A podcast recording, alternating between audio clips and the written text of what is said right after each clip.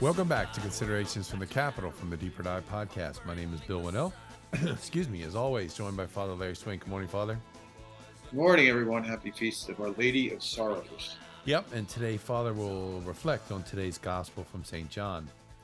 Standing by the cross of Jesus were his mother and his mother's sister, Mary, the wife of Clopas, and Mary Magdalene. When Jesus saw his mother and the disciple there whom he loved, he said to his mother, Woman, behold your son.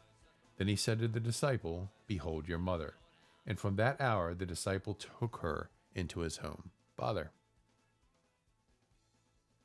So today we, uh, the day after the, the, triumph of the cross, we celebrate the Feast of Our Lady of Sorrows. And uh, in order to understand this uh, feast day, um, we have to understand that uh, uh, although the cross was victorious, it was extremely painful. And uh, Mary's pain was great watching her son die.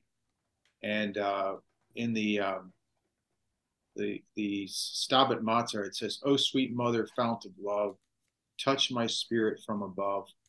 Make my heart with yours accord. Make me feel as you have felt. Make my soul to grow and melt with the love of Christ my Lord." And um, I don't think we'll ever entirely comprehend Mary's immense love for Jesus uh, which was actually the cause of her suffering.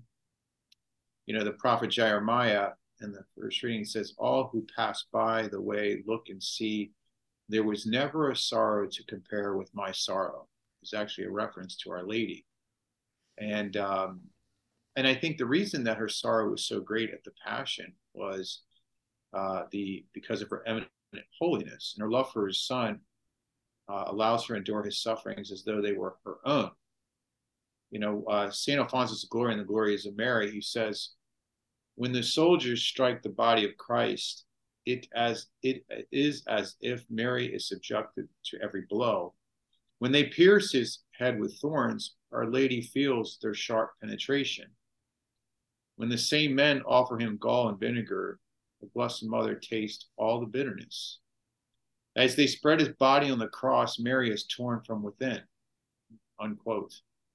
And so we see that Mary's love for Christ, which was the greatest love any human could have for any person, uh, is the reason she had so much pain watching him suffer. Uh, one author says a brother's death is more upsetting than a pet's.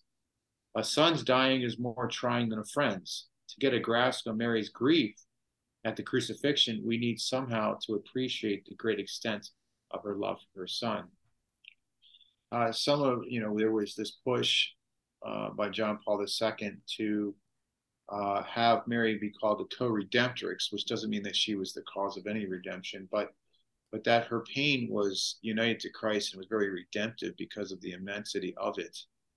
Um, but today is a, is sort of a, um, is a sort of a, an opportunity to uh, unite our sufferings to Jesus and Mary who suffered great when she saw her son uh, die upon the cross. And um, once again, at the Stabat Mater, I just read this to end. Oh, how sad and sore distress was that mother highly blessed, of the soul begotten one. Christ above in torment hangs, she beneath beholds the pangs of her dying glorious son. So bless uh, Our Lady of Sorrows, pray for us.